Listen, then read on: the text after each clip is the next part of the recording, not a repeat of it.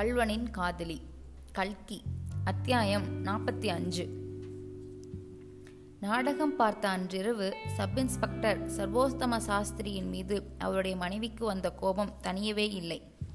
திரும்பி ஊருக்கு போகும் வழியெல்லாம் நல்ல உத்தியோகம் நல்ல வயிற்று பிழைப்பு ஒன்றுமறியாத பெண் பிள்ளையை சந்தியில் வைத்து இழுத்ததுதானா உங்கள் உத்தியோகம் நடக்க வேண்டும்? நன்றாயிருக்கிறது. நீங்கள் திருடனை பிடிக்கிற அழகு என்று ஸ்ரீமதி மீனாட்சி அம்மாள் சாஸ்திரியாரை வெகுவாக சண்டை பிடித்ததோடு சில தடவை தண்ணீர் கூட பெருகிவிட்டாள். அபிராமியையும் தன்னையும் சாஸ்திரியார் அந்த மாதிரி உள்நோக்கம் ஒன்றை வைத்துக்கொண்டு நாடகத்துக்கு அழைத்து போனதை நினைக்க நினைக்க அவளுக்கு ஆத்திரமாக பற்றி கொண்டு வந்தது. சாஸ்திரியாருடைய மனோநிலையோ இதற்கு நேர் விரோதமாயிருந்தது.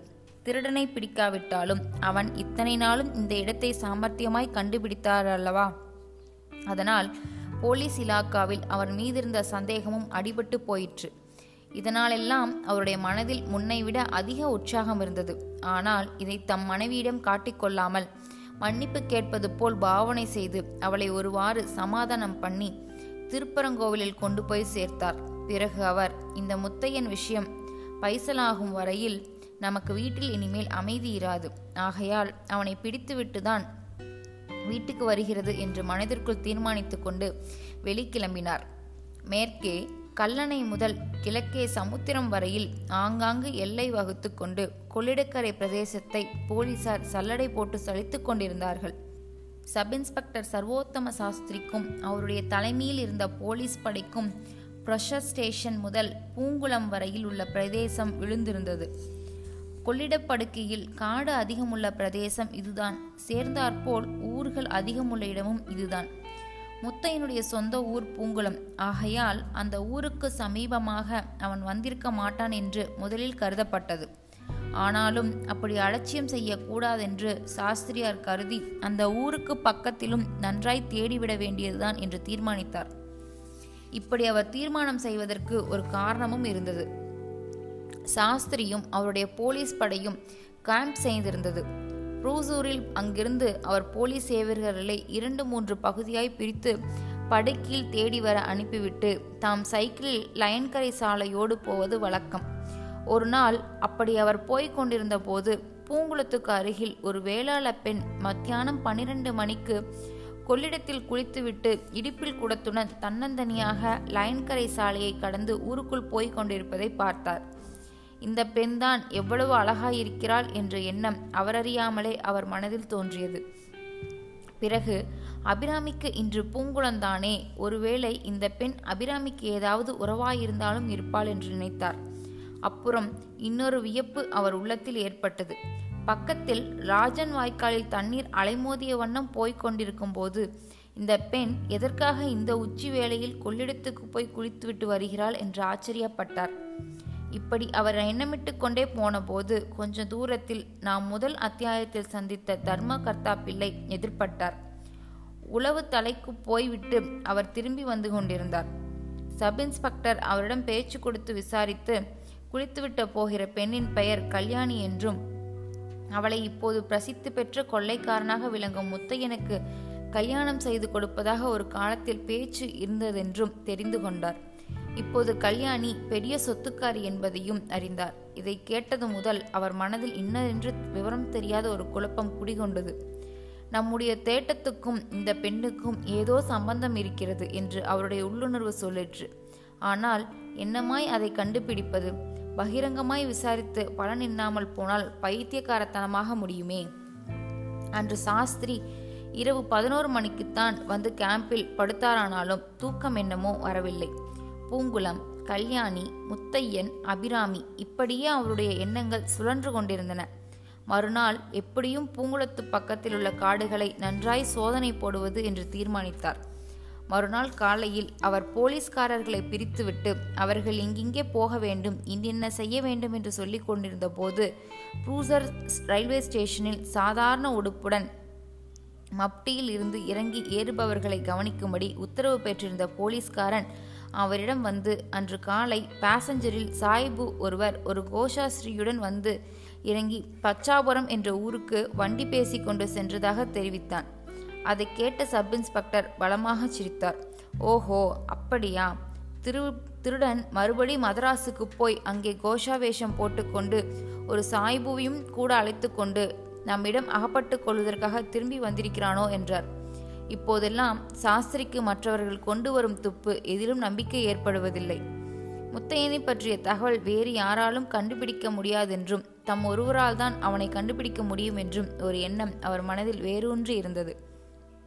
ஆகவே மேற்படி துப்பில் அவருக்கு அதிக சிரத்தை ஏற்படவில்லை. ஆனாலும் அதை அடியோடு அலட்சியம் செய்து விடுவதாகவும் அவருக்கு உத்தேசமில்லை. மேற்கண்டவாறு அவர் கேலியாக பேசிக் கொண்டிருந்த போதே மனதிற்குள் பச்சாபுரம் பூங்குளத்துக்கு பக்கத்தில் தானே இருக்கிறது. அங்கே இந்த கோஷாஸ்ரீ மர்மத்தையும் விசாரித்து விட்டால் போகிறது என்று எண்ணிக்கொண்டார். அத்தியாயம் நாற்பத்தி ஆறு. பச்சாபுரம் கடைத்தெருவில் உண்மையாகவே ஒரு மாட்டு வண்டி கிடக்கத்தான் செய்தது. அதை லயன் கரையிலிருந்தே பார்த்த சர்வோத்தம சாஸ்திரி தம் பின்னோடு வந்த உடுப்பணியாத போலீஸ்காரனை அனுப்பி அதில் யார் வந்தது என்று விசாரித்து வரச் சொன்னார். வண்டிக்காரன் கடைத்தெருவிலிருந்து மிட்டாய் கடையில் இட்லி சாப்பிட்டுக் கொண்டிருந்தான். அவனை கேட்டதற்கு ஆமாம் ஒரு சாய்புவும் ஒரு சம்சாரமும் வந்தார்கள். மத்தியானமாய் ஸ்டேஷனுக்கு திரும்பி விடுகிறோம் என்று என்னை இருக்கச் சொல்லியிருக்கிறார்கள் என்றான். போலீஸ்காரன் ஊருக்குள் போய் இரண்டொரு முஸ்லீம்களை ஒரு சாய்புவும் ஒரு கோஷாஸ்ரீயும் இங்கே வந்தார்களா? என்று விசாரித்தான். அவர்கள் வந்தார்கள் வரவில்லை என்று எண்ணத்திற்கு விசாரிக்கிறாய்? என்று சண்டைக்கு வந்து விட்டார்கள். போலீஸ்காரன் திரும்பி வந்து சாஸ்திரியிடம் சொன்னான். அவருடைய பழைய நம்பிக்கை உறுதிப்பட்டது. இருந்தபோதிலும் நீ இங்கேயே இருந்து அந்த வண்டியில் ஒரு கண் வைத்திரு. பின்னால் வரும் போலீஸ்காரர்களை மேலே அனுப்பிவிடு. நான் முன்னால் போகிறேன் என்று சொல்லிவிட்டு கிளம்பினார். அவரும் இந்த மப்டி போலீஸ்காரனும் மட்டும் சைக்கிளில் வந்தார்கள். மற்றவர்கள் பின்னால் நடந்து வந்தார்கள். இருபுறத்திலும் உள்ள காடுகளை துளாவிக் கொண்டு வந்தபடியால் அவர்கள் வருவதற்கு நேரமாயிற்று. சர்வோத்தம சாஸ்திரியின் எண்ணமெல்லாம் பூங்குளத்திலேயே இருந்தது. பூங்குளத்திலும் கல்யாணியின் மீதே இருந்தது. ரகசியங்களையும் மர்மங்களையும் கண்டுபிடிப்பதிலேயே ஈடுபட்டிருப்பவர்களுக்கு வேட்டை நாயிடம் உள்ள முகரும் சக்தியைப் போல் ஒருவித சக்தி உண்டாகிவிடுகிறது. ரயிலில் பாருங்களேன் வண்டியிலே முப்பத்தி ரெண்டு பேர் உட்கார்ந்திருக்கும் போது டிக்கெட் பரிசோதகர் ஒரு ஆசாமியிடம் குறிப்பாக போய் டிக்கெட் கேட்கிறார். அந்த ஆசாமியிடம் டிக்கெட் இருப்பதில்லை. இம்மாதிரிதான் சர்வோத்தம சாஸ்திரிக்கும் முத்தையனுடைய ரகசியம் இந்த கல்யாணியிடம் இருக்கிறது என்ற எண்ணம் தோன்றிவிட்டது. எனவே பரபரப்புடன் விரைந்து சைக்கிளை விட்டு கொண்டு சென்றார். அவர் பூங்குளத்தை நெருங்கிய போது கல்யாணி கொள்ளிடப்படுக்கையிலிருந்து இடுப்பிலே குடந்தான் குளிக்காமலும் தலைவிரி கோலமாயும் வருவதைக் கண்டார். ஐயோ இந்த பெண்ணுக்கு சித்தப்பிரமையா அல்லது பேய் பிடித்திருக்கிறதா? என்று அவர் திடுக்கிட்டு போனார். அப்போது அவளுடைய தோற்றம் அவ்வளவு பயங்கரமாயிருந்தது. அவ்விடத்தில் லயன்கரை சாலையை ஒட்டி ராஜன் வாய்க்கால் ஓடிக்கொண்டிருந்தபடியால் கொடலிடத்தில் இருந்து வருகிறவர்கள் லயன்கரை சாலையை தாண்டியதும் கொஞ்ச தூரம் கீழே இறங்கி போய் வாய்க்காலின் மீது போடப்பட்டிருக்கும் மூங்கில் பாலத்தின் வழியாக அக்கறை செல்ல வேண்டும். அப்புறம் சாதாரண கால்நடை வழியாக சுமார் கால் மைல் தூரம் போனால்தான் பூங்குளத்தை அடையலாம். கல்யாணி இப்போது லயன்கரை சாலையை தாண்டி கொண்டிருந்தாள். அவளுடைய வாய் ஏதோ முணுமுணுத்து கொண்டிருந்தது. அவள் என்ன சொல்கிறாள் என்பது சாஸ்திரியின் காதில் விழாவிட்டாலும் அவை ஏதோ கராரமான வசை சொற்கள் என்று மட்டும் ஊகிக்க முடிந்தது. அவ்வளவு சமீபத்தில் வந்திருந்த சாஸ்திரியை அவள் கவனிக்கவில்லை. உண்மையிலும் எதிரில் உள்ளவை கூட அவள் கண்ணுக்கு தெரியவில்லை என்று தோன்றிற்று. அப்படி தட்டு தடுமாறி நடந்தாள். சாலையை தாண்டியதும் பள்ளத்தில் இறங்க வேண்டுமல்லவா? அந்த இடத்தில் பள்ளம் என்பதை கவனிக்காமலே அவள் காலை எடுத்து வைத்தாள். திடீரென்று கீழே விழுந்தாள். இடுப்பிலிருந்து குடம் தவறி விழுந்து டண்டனா என சப்பித்து கொண்டே உருண்டு ராஜன் வாய்க்காலில் பிரவாகத்துக்கு அருகில் போய் தண்ணீரை தொட்டுக்கொண்டு நின்றது. குறுன் குடம் உருண்ட வேகத்தில் அதற்குளிர்ந்த பொட்டலம் வெளியே வந்து தண்ணீரில் விழுந்தது. விழும்போதே அந்த பொட்டலம் அவிழ்ந்தும் போயிற்று.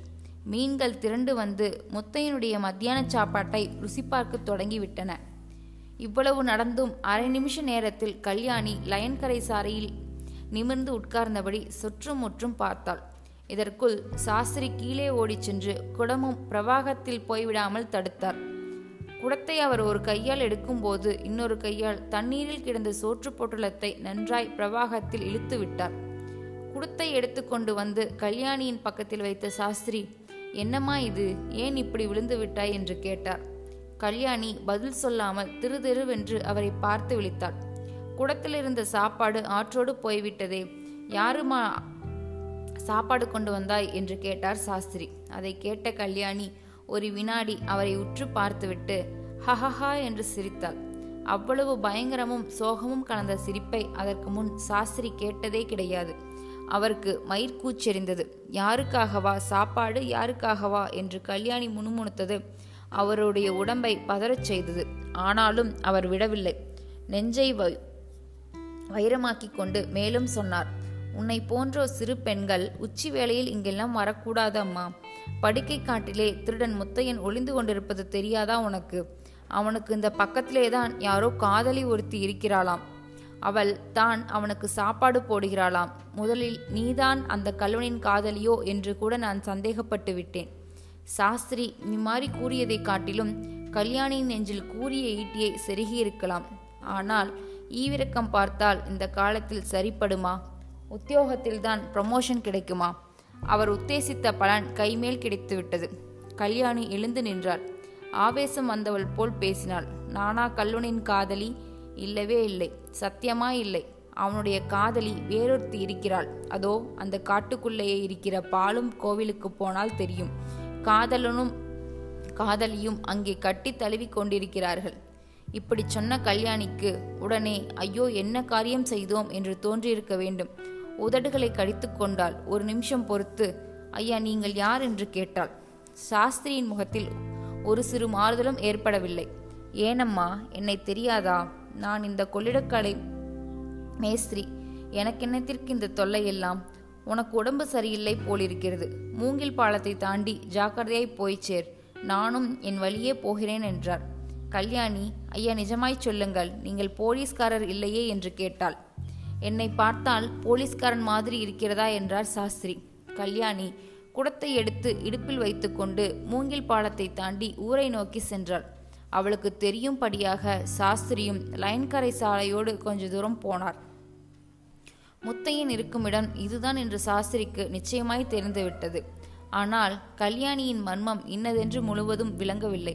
அதை பற்றி பிறகு பார்த்து கொள்ளலாம். இப்போது அந்த பெண் இங்கே இருந்தால் காரியத்துக்கு ஏதாவது இடையூறு ஏற்படும் என்று எண்ணித்தான் அவளை போகச் செய்தார்.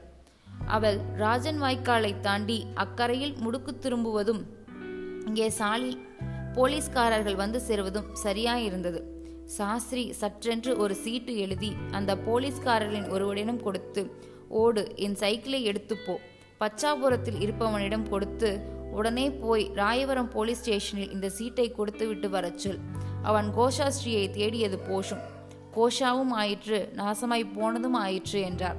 அவன் அப்படியே சைக்கிளில் விரைந்து சென்றான். பாக்கியிருந்த ஐந்து கான்ஸ்டபிள்களையும் பார்த்த சாஸ்திரி துப்பாக்கிகளில் மருந்து கெட்டி தயாராய் வைத்திருக்கிறீர்களா?